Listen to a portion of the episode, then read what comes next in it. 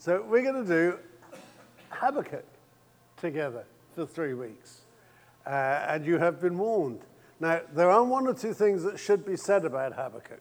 One is that every week gets better in the text. So if you read it, you'll find Habakkuk 1 is, is a, a struggle. Habakkuk 2, it's getting a lot better. And Habakkuk 3 is amazing. And I hope that you'll enjoy it uh, as much as I do. The other thing to say is prophet always causes a bit of a stir.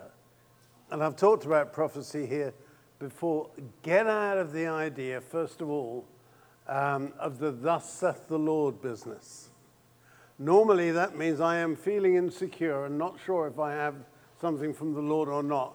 So I'll make certain by saying, Thus saith the Lord. Not helpful.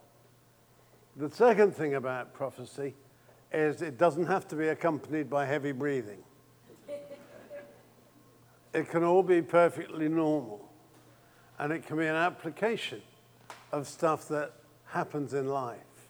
Uh, my spiritual dad, uh, through my, my years of, through, I suppose my first 20 or 30 years of ministry, was a guy named Alex Buchanan, who, if you were a European, you would have heard of, because he was the leading prophetic voice in, in Europe through the 70s, 80s, and 90s.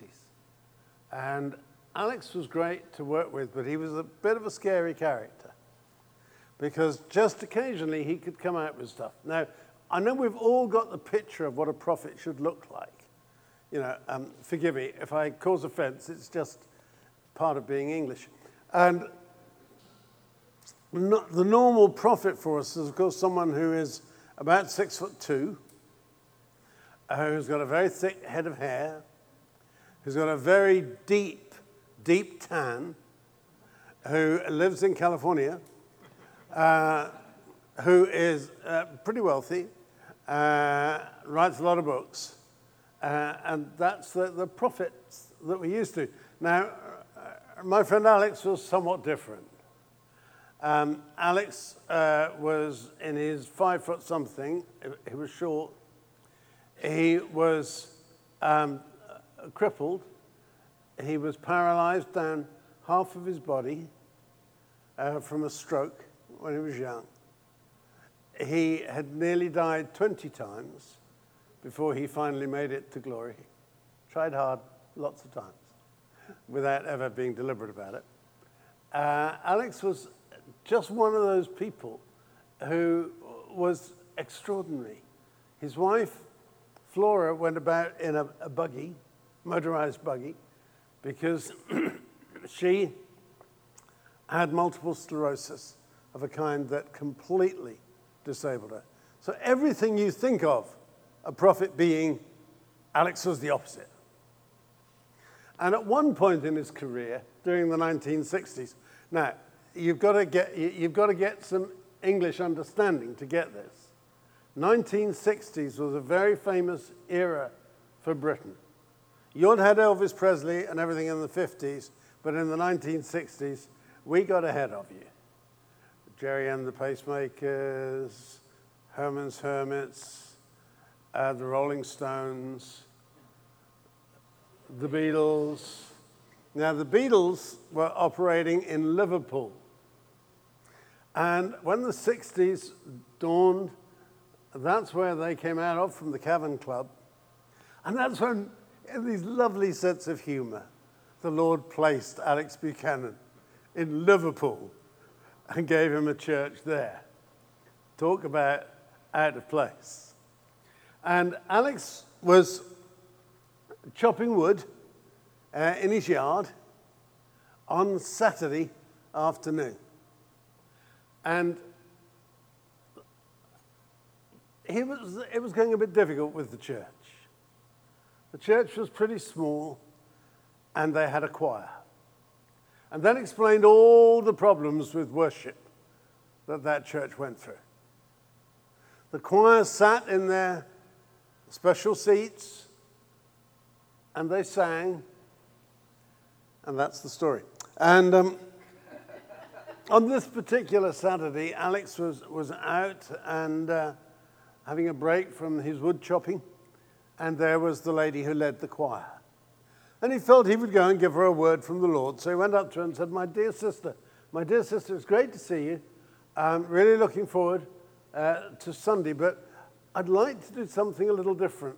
I believe that the Lord might want us to come together to worship and not have the choir and the congregation separate. But I believe the Lord would have us come together and worship Him together. And so the dear lady who, ran, who led the choir uh, looked at, at, Alex and said, Well, Pastor, um, frankly, we don't care what God might or might not be saying. We are the choir and we're sticking. now, remember, this guy is a prophet and he's the real deal. When he got back to his wood, he seized his hatchet in his hand and marched down the few yards to the church, let himself in, and hewed the choir stalls into pieces before the Lord. When the choir arrived on Sunday morning, there were no special seats for them, and everybody worshipped God together. And that was the beginning of the move of God in that church, which was one of the very first that came into the renewal that was going to sweep England. But it started because a prophet simply followed his call. He didn't stand up and yell, didn't stand up and shout, just hacked the choir stalls into pieces, which is the kind of thing that Habakkuk would have done. So let's listen to the nice, quiet, gentle message that Habakkuk brought. The oracle that Habakkuk the prophet saw. Important distinction there. O Lord, how long shall I cry for help and you won't hear? Or cry to you violence and you won't save? Why do you make me see iniquity and why do you idly look at wrong? Destruction and violence are before me, strife and contention arise. So the law is paralyzed and justice never goes forth. For the wicked surround the righteous, so justice goes forth perverted. Look among the nations and see, wonder and be astounded. For I'm doing a work in your days that you wouldn't believe if told. For behold, I'm raising up the Chaldeans, that bitter and hasty nation, who march through the breadth of the earth to seize dwellings not their own. They're dreaded and fearsome, their justice and dignity go forth from themselves. Their horses are swifter than leopards, more fierce than the evening wolves. Their horsemen press proudly on. Their horsemen come from afar. They fly like an eagle, swift to devour. They all come for violence, all their faces forwards. They gather captives like sand. At kings they scoff, and at rulers they laugh. They laugh at every fortress, for they pile up earth, earth and take it. Then they sweep by like the wind and go on guilty men whose own might is their God. Are you not from everlasting, O Lord, my God, my Holy One? We shall not die. O Lord, you've ordained them as a judgment, and you, O rock, have established them for reproof. You who are of purer eyes than to see evil and cannot look at wrong, why do you idly look at traitors and remain silent when the wicked swallows up the man more righteous than he? You make mankind like the fish of the sea like crawling things that have no ruler. He brings all of them up with a hook. He drags them out with his net. He gathers them in his dragnet, so he rejoices and is glad. Therefore, he sacrifices to his net and makes offerings to his dragnet. For by them he lives in luxury, and his food is rich. Is he then to keep on emptying his net and mercilessly killing nations forever? I will take my stand at my watchpost and station myself on the tower and look out to see what he will say to me and what I will answer concerning my complaint. Now you see why I warned you right at the start that this is not milk that we are going to try to digest. This is difficult. Now, I need to confess right from the start that there are three parts of what you call your Bible that I do not believe are inspired of God or necessarily fallible or even true. It's always important to confess right at the beginning. These things are helpful. The three parts that I have real problems with are the index, the chapter headings, and the maps at the back. One of the problems is that most Christians do believe that they are truly part of Scripture, and they are not. The chapter headings were put in on a French stagecoach on a particularly bumpy road 600 years ago. And as that stagecoach is going along this bumpy road, this poor guy is trying to put in the chapter headings, and time after time he got it awfully wrong. One of the places you cannot end Habakkuk chapter 1 at, at, at the, what we call the end of the chapter, uh, which is verse 17. You have to end it at the end of chapter 2, verse 1. Misses by a verse. That's really important, as you will see as we go through. The next thing is, I know this stuff is not easy, and you look at it and think, where on earth are we going to go? Well, let me explain. I always uh, use four points. The reason is, I was told at theological seminary that you always should have three, and I'm a rebel by nature, so I have always used four. And it works for me anyway. When you look at Habakkuk chapter 1, you actually find there are four things. And if you're taking notes, this bit's worth taking down simply because it explains the chapter. When you're looking at Habakkuk 1, you'll find that, first of all, and it's basically verses 2 to 4, first of all, you find that God is wanting you to speak to him. Then the next part, you find that God is wanting to speak to you.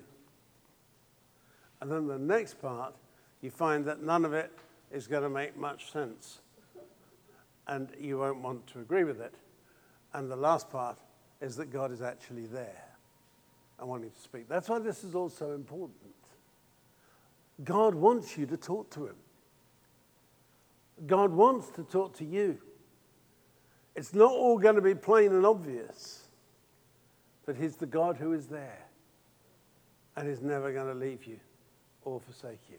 So we're going to do those four as we look at Habakkuk chapter 1, because that's what makes the chapter actually make sense.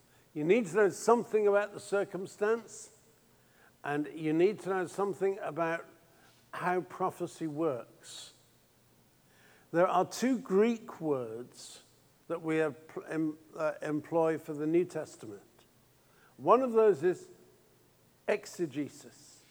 You've probably heard that word before. The other is eisegesis, which you may never have heard before. They're both perfectly normal Greek words. Exegesis means what you read out of a passage, what it actually says. Eisegesis means what you read into a passage, what you would like it to say.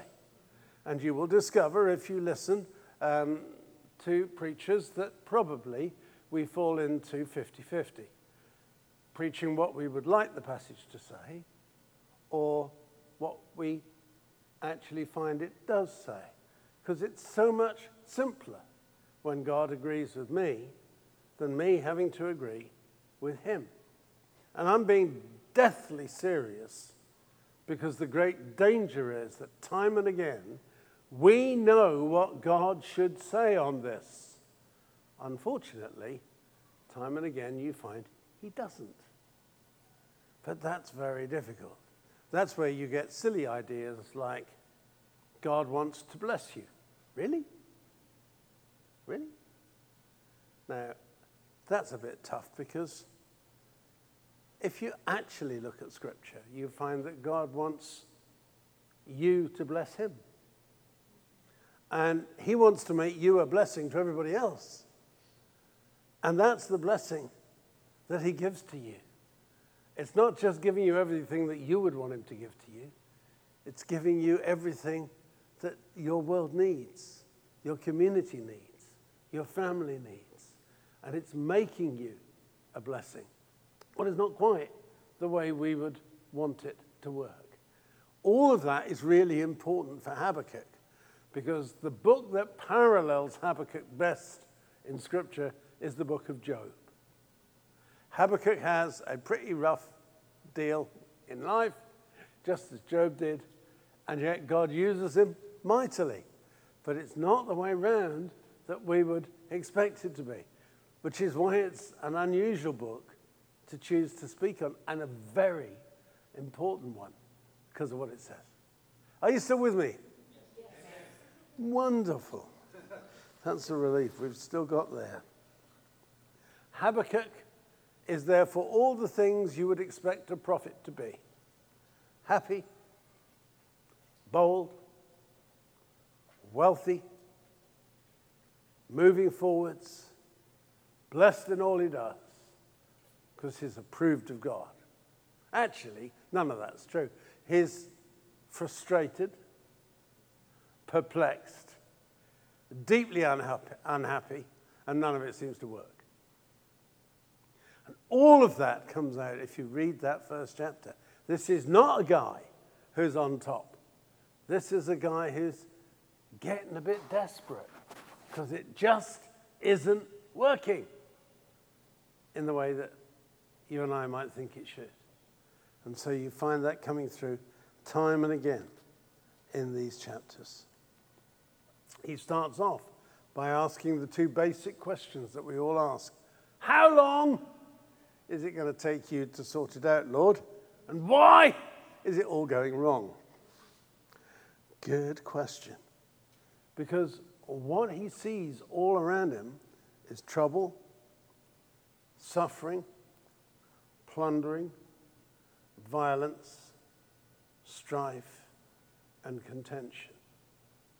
And as is going to be revealed in these chapters, he ain't seen nothing yet because it's going to get worse and worse and worse. This is basically the land of Judah in the seventh century. This is Judah where their king, Josiah, who was such a great and a godly man, at the end of his life got it wrong. And in the year 609, led his armies against Pharaoh Necho of Egypt and was killed, and the armies were defeated. His son, Jehoahaz, uh, became king for a matter of weeks, and then Pharaoh Necho took Jehoahaz off to Egypt and took Jehoiakim, who was the older brother, who was a weak man, and made him king. And everything is set up for the vast, great armies of Babylon to come and take the land of Judah. It's going to take them uh, 23 years to actually get round to it, but that is what's ultimately going to happen. And Habakkuk is beginning to see the way the cookie grumbles, he's beginning to see what's going on, and therefore he's saying, How long? Why? What's going on? Now, I know that this isn't like uh, America at all, but you see, Israel in those days was a very litigious society. It wasn't interested in fulfilling the law of God, it was interested in getting the law to fulfill what they needed. Now, I'm sorry, remember my difference between eisegesis and exegesis? I know we wouldn't like Scripture to say that, it's just what it says. And what you've got happening is pretty awful. The land is riddled with violence. The government is riddled with corruption. Everybody is trying to advance themselves. And suddenly Habakkuk breaks out, probably one of the temple prophets. And he comes out with the idea that we can still talk to God about it. We don't have to leave it where it is. You may be going through all kinds of difficulties. Your kids may be miles from God. Your family may be riddled with sickness. Your marriage may be at one of those points where you're saying, What on earth did I marry him? Couldn't I have done better? There are, thank you, there are all kinds of actions and reactions. And Habakkuk wants to say, you can talk to God about it. He can actually explain to you what he's doing. You're not left on your own. But our problem is we're still caught in the ideas that, oh, everything's got to be fine. I'm a Christian, I should have a get out of jail free card. Everything should work out. Instead of actually reading our Bibles and discovering the more you go through, the more struggle you face, the more blessed you are by God. I'm sorry. Perry and I know each other, so I know I'm going to get away with this. But you see, when it starts going wrong, as it will, whether it goes wrong with the job, with the home, with your health, even with your marriage, whatever goes wrong does not mean God has left you. Because God is still there for you. It means that He thinks you're worth testing. Means He thinks you're worth struggling with. And you can always turn to Him and talk to Him and find He's there for you. And may the two of you never forget it. Because when things go wrong, that doesn't mean it's all going to collapse. It means that God thinks it's worth pushing you so that more happens. I was 29 years old when I met Mike Morris. Mike was a wonderful guy. Oxford University, does that mean anything? Which is about as high as it gets. He never ever went to a lecture because he didn't need to. One of those appalling characters who is just too bright to need to attend classes. And in Britain, you don't have to attend classes, you just have to pass the examinations. And Mike could pass the examinations easily enough, so he didn't bother to go to the classes. As life went on, finally, at the end of his time in Oxford, he met Jesus and surrendered his life to Jesus. He also met Katie, who he fell deeply in love with. And so Mike and Kate got ready to get married, but things weren't going too well in their lives. They got mixed up with some people who weren't being helpful. And that's when I met Mike and Kate, and they asked for some help. And so we began to work through uh, the Christian life. And at one point, they said, Would you actually help us when we leave university to find what God has for us? And so Mike went off to live with my friend Graham Kendrick, who's going to be coming to lead worship here in a few months' time, which on earth that happened is amazing. And Kate came to live with Ruth and I. And I ended up marrying Mike and Katie, and we ended up working together for Youth for Christ. And Mike did some pretty incredible things in ministry. He was the guy who started the World Evangelical Fellowship Religious Liberty Commission, which is the body of people who work to set Christians free when they're arrested for sharing the faith. It's an, an incredible work. Mike put all of that together. Mike got involved in working in South Africa. And Nelson Mandela, um, it was around the time that Mandela was going to become president. But Mandela, whatever you think of Mandela one way or the other, it wasn't that Mandela was a very committed Christian. But Mandela was working for the peace of his country. And Mike had the job of trying to get white and black evangelical Christians to work together in South Africa. Uh, Mike did some amazing things in his life. And we used to, that friendship that we had together went on for years until one day we were having um, a vacation in France with Ruth and I had children. Mike and Kate couldn't have children. So we had our four and shared them.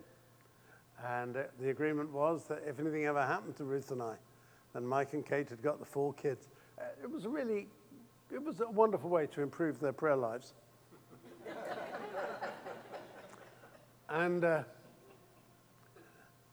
the time came on holiday in the Dordogne in the south of France, where Mike um, got a bit worried because one night Kate slipped, stumbled. Bit by bit, we started to notice that something was wrong with her mobility. That was the beginning of the disease that was ultimately going to kill her. For years, she lost mobility, she lost coordination. And as she lost everything, Mike ended up giving up his work and just nurturing his wife. Uh, and looking after her and caring for her until ultimately she died. One of the sorrows of my life is that when Katie died, Ruth and I were in uh, Southern Sudan, weren't we? You were there, and I was in Southern Sudan. I was somewhere. No, it was in Africa. I couldn't get out. And so one of my kids had to go and do the funeral. But Mike had been so faithful and done so much. When his wife died, it was sort of kind of interesting to see what would happen. You know, how deep does your faith go? And what he did was he started to establish a ministry working with people um, who were ill, had lost, suffered loss, got so many questions about God. And he'd found so many answers. Not those pat answers, but the genuine stuff from what he'd seen God do for him. And he remarried and is still in ministry today doing some great and incredible things. But how he did that when everything he had, he lost. Doesn't make sense. But it did for him because when he lost everything else, he found that God was still there. And Kate, till the day she died, knew that God was still there for her, uh, as Mike did. And when I've just been in, in Britain, um, I, I went to the World Cup. You may be surprised that the World Cup is on. You may think, oh, you mean the women's soccer? No, I don't mean the women's soccer. I mean the real thing, the Cricket World Cup. and uh, my oldest son, Chris, came to join Mike and I uh, watching England beat South Africa in, in the Cricket World Cup. It was amazing to sit with Mike all day and not to hear a word of complaint, a word of bitterness, a word of upset. Because the God who is there was still there for him. He'd found that he could talk to God in his pain. He'd found that he could talk to God in his misery and his disappointment. He'd found that he knew a God who was there for him. Isn't it great? And it's wonderful that God is like that. One of the things that Mike did in his life was as I had once discipled Mike, he discipled various other people. The first person he ever decided he ever discipled was I've got to remember, got on mute. Pete, there was a guy named Pete Greig, author, preacher. And uh, Happy Father's Day. For those of you who are dads, I want to bring you Pete Greig's prayer for Father's Day.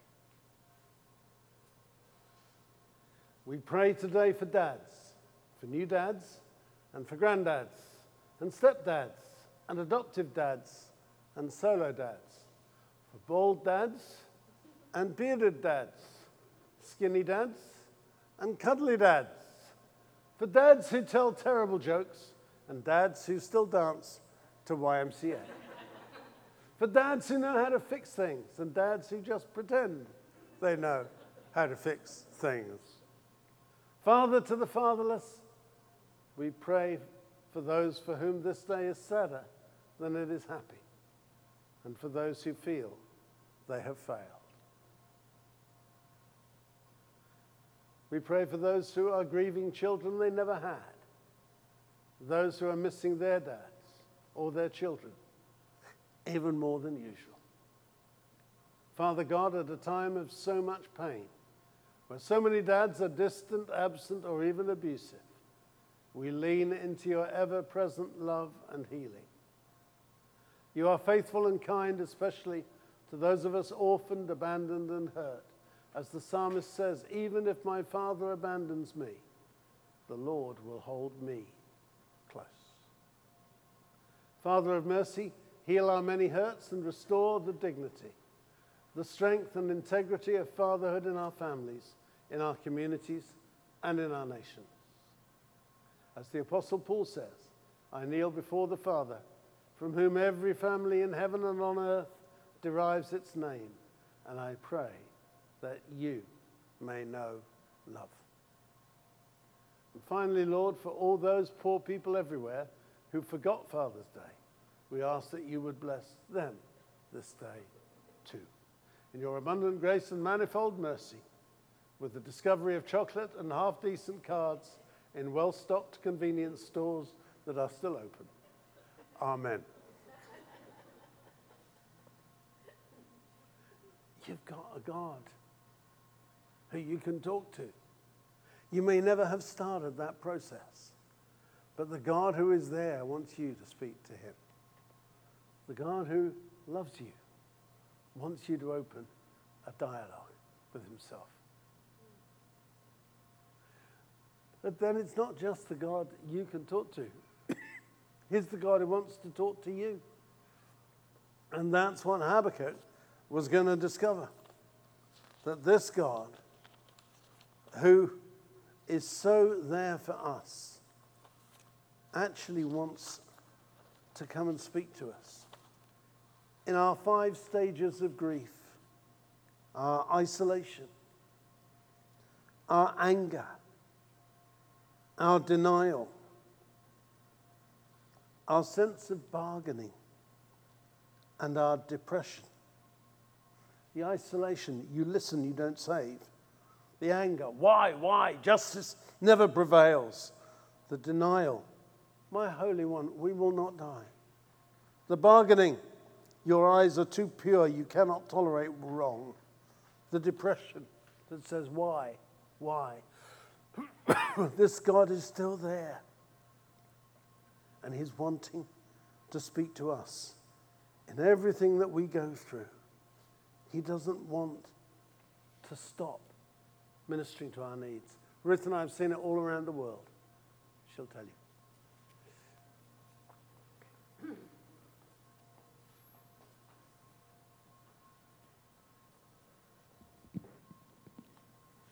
Um, just because this is a story from Africa doesn't mean that um, things like this don't happen here. But I just want to tell you a story from Rwanda. Um, I am so I so love going to Africa and seeing these courageous women. They are the movers and shakers. We've just been in Turkey. I got sick and tired of seeing men, forgive me, but every cafe outside there are men, men, men, men, men, men, smoking away, playing games all day long. And there the poor women are back home doing the work, you know, looking after the kids, doing the. It's just incredible, isn't it? Yes. Please nod. a reluctant nod. I kept saying to her, oh, I'm sick and tired of men. Sorry, that was in Turkey, okay? But uh, it's very similar in Africa too, that the women are out at four or five in the morning trying to dig the ground with a tiny little hoe or something. But I met a beautiful girl in Rwanda, very tall, very elegant, stunningly good looking, called Julienne. Julienne had had uh, four children. When she had her fourth child, a boy, she was desperately ill.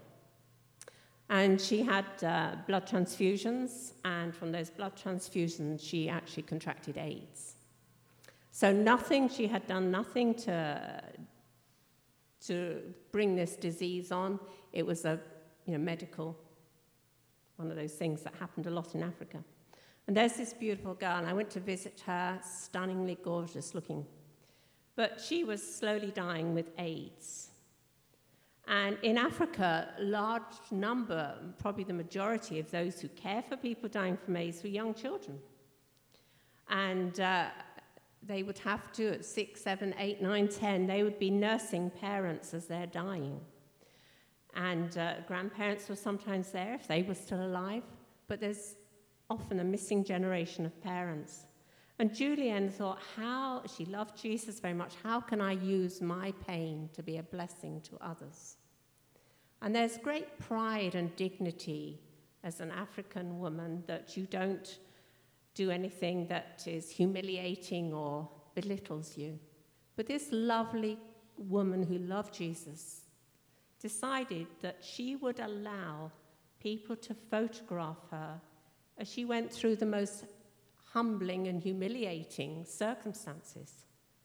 And that these pictures were put together in a very simple book for children to understand. She had photos taken of her being put on a bedpan and going to the toilet. Photos of how to wash her and care for her. Things that are just unbelievable stories. In fact, her husband was very, very angry about it. But that book was used so powerfully to help young children in very simple form to care for their parents as they were dying from AIDS. She didn't sit in bitterness or why has this happened to me? She had done nothing to deserve it.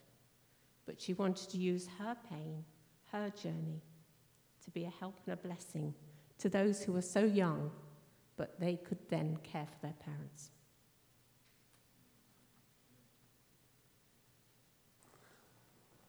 So you have the God who speaks to us, who is the God we can speak to.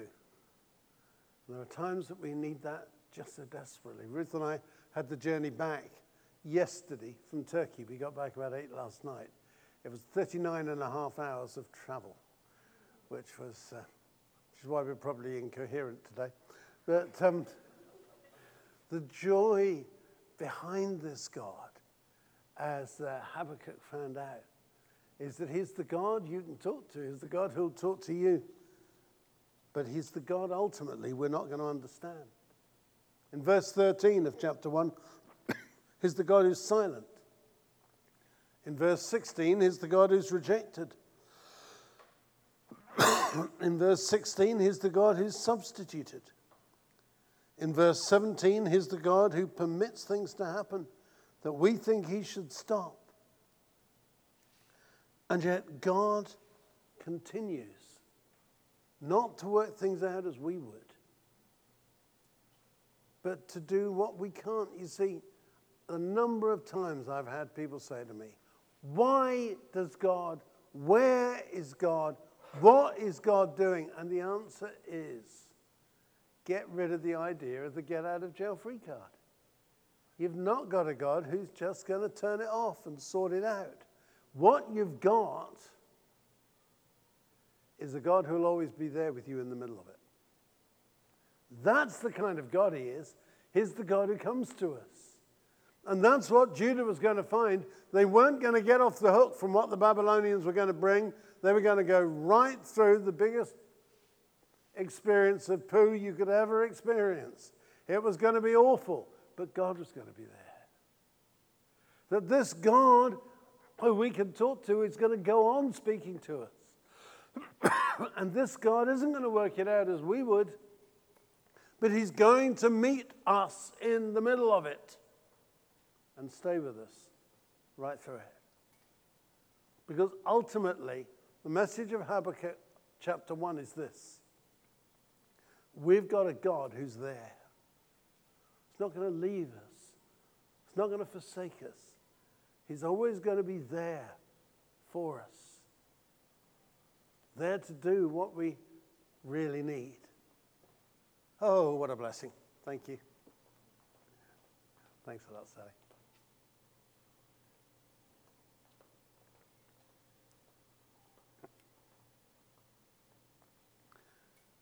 You see, the ultimate with what God is doing in our lives is this when you surrender your life to Jesus, and he comes to you. And you think, well, everything should be perfect and everything should be simple and everything should be straightforward. It doesn't work like that. What does work is that he comes and starts to work in us. And whereas he doesn't just make us perfect overnight, he starts to refine us, he starts to change us. And he'll go on doing that go on and on and on with that process until he can look at the gold that is us and see something different. You see, what happens with refining is that the refiner is there to heat up the gold. And the molten gold, as the gold is melted, the molten gold is given more and more heat, and that brings the impurities to the surface. When they're skimmed off, ultimately you can look into the gold and see your own reflection. What God is doing is working on you and me until He can look into the gold of our lives and see His own reflection in us. And that's what is going on with everything. He speaks to us, we speak to Him. It doesn't seem to make sense, but He's the God who is there with one intent, and that is that our lives might reflect Jesus. Do you remember that lovely phrase about the early church? People took note they'd been with Jesus. It wasn't that they said the right things, it was that they were the right kind of people. And that's the lovely joy and thrill about what our God is doing in us. He's making us progressively to be more and more and more like Jesus. And I love it for the reality. And you'll find as we walk through Habakkuk, it'll get more explicit. But I want you to remember these four things. He's the God you can talk to, whatever you're going through, whatever's gone pear shaped, whatever's gone wrong. He's the God you can talk to. He's the God who will speak to you because He won't leave you on your own. Whatever you're going through, He will always come and be with you. It won't work out in the way that you thought it should work out, in the way that you would have told Him to work it out. He will come and he will work all things together for good to those who love God because that's the kind of God he is. Because he is the God who is there, he will never stop being there for you. And you may say, well, hang on, I don't know God like that. Ah, oh, that's the problem. Because that's how he wants you to know him. He wants to be your friend, the joy of your heart, the love of your life, the one who is there for you. Now I'm going to run a, a slight risk. I want you to listen to me and not let the prejudices come up too quickly, okay? Um, I don't know if you'd like a beer with me, but if you would, um, Tuesday night would be very appropriate. Uh, it'll be at the Keg and Egg don't know if you've met the Keg and Egg. It's um, on Masonboro Loop. It's only open for guys because we're going to actually push the guys a bit. It'll be at 6.30. My friend Eric uh, and I will be hosting that together. Let's explain what deep spiritual things we're going to do. You may be someone whose idea of a drink is um, a, a, Diet Coke or a fruit juice, that's absolutely great. Don't care what you drink. That is not the issue. Except that nobody, nobody is going to do anything that would not be honoring and glorifying to the Lord, whatever they choose to drink. But the idea is that we're going to come together, drink together, eat dinner together, talk with one another, and pray together in a nasty, horrible, secular pub. All the places you shouldn't do it. We're going to do it. You may say, you can't do that. It's not right. No, we got the, the publicans' permission, haven't we? It's all officially agreed. Uh, I've done this for years and years and years with, with groups of guys because I just love what it means. to come to the God who wants you to talk to him. And give him the chance to talk to you. And give us the chance to work it out together and discover that he's there. So if you're not the kind of guy who goes out and has a beer, that's absolutely fine. Doesn't make any difference at all. If you are, that's absolutely fine. There's no restrictions on this. The whole point of this is we want to come and glorify Jesus, learn from each other, grow together in God, make a difference in our world. In fact, some of these things, we've even seen countries changed by what happened in those evenings, because it's amazing what happens when Christians pray. And you see, you may say, well, why is it for guys? Because women feel that they have cornered the market on godliness. and there is probably more than a little truth in that. And so, in order to give the guys a chance to catch up a bit, we're going to do this once a month. Is that a fair digest? Yes. So, we're going to come together. That's what we're going to do. It'll last a couple of hours. We hope you'll really enjoy it. And as I said, I've had groups like this, but they tend to go on for years because men are not used to faith being fun. They're not used to being able to bleed over the table and be honest about whatever they want to be honest about, or say absolutely nothing and just listen. But there will be no sermons, absolutely none.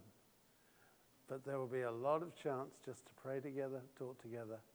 And if you don't feel that you can pray, fine. No condition, someone else will. The fun of this is we want to grow together in God and see something happen in Wilmington soon.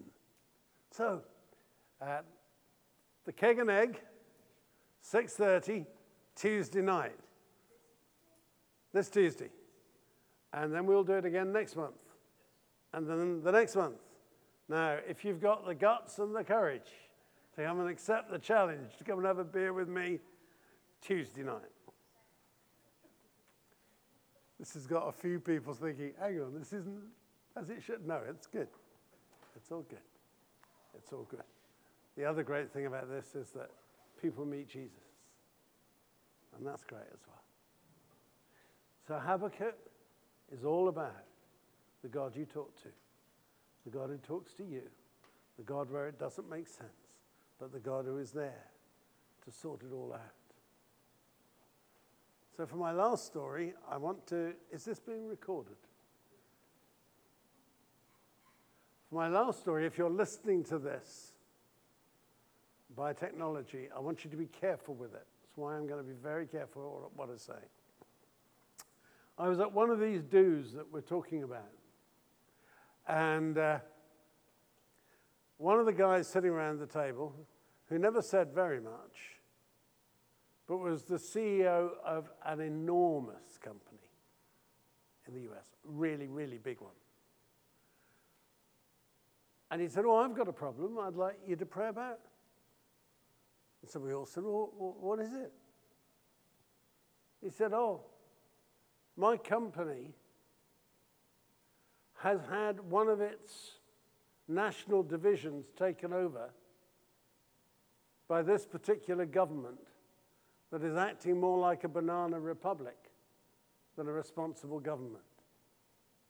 And they have asked for the payment of a particular amount of money as a bribe to stop them arresting all the nationals who work in executive positions for your company.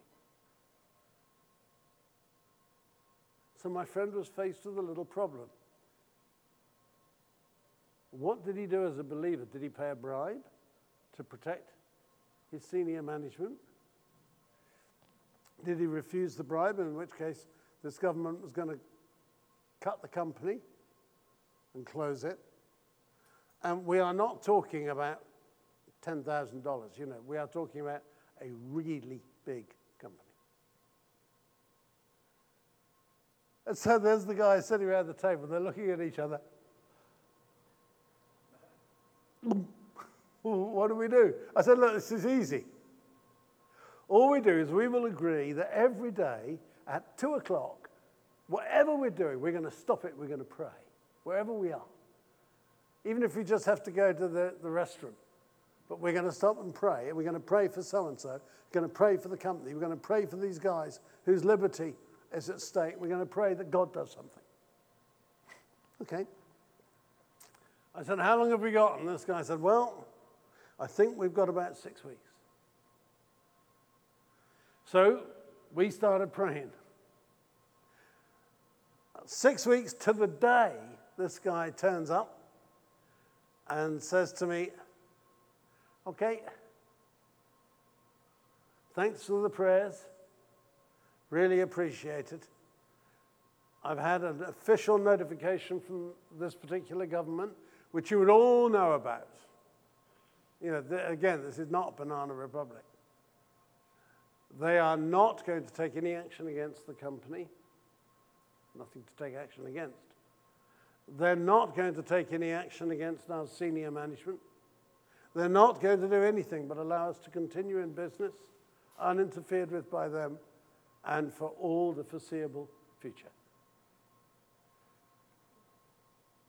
And so I had to sit with the guys and say, Well prayed. that's what this is all about. But that's what Habakkuk is doing. He's saying, Come on, let's get a relationship with God, let's change the world.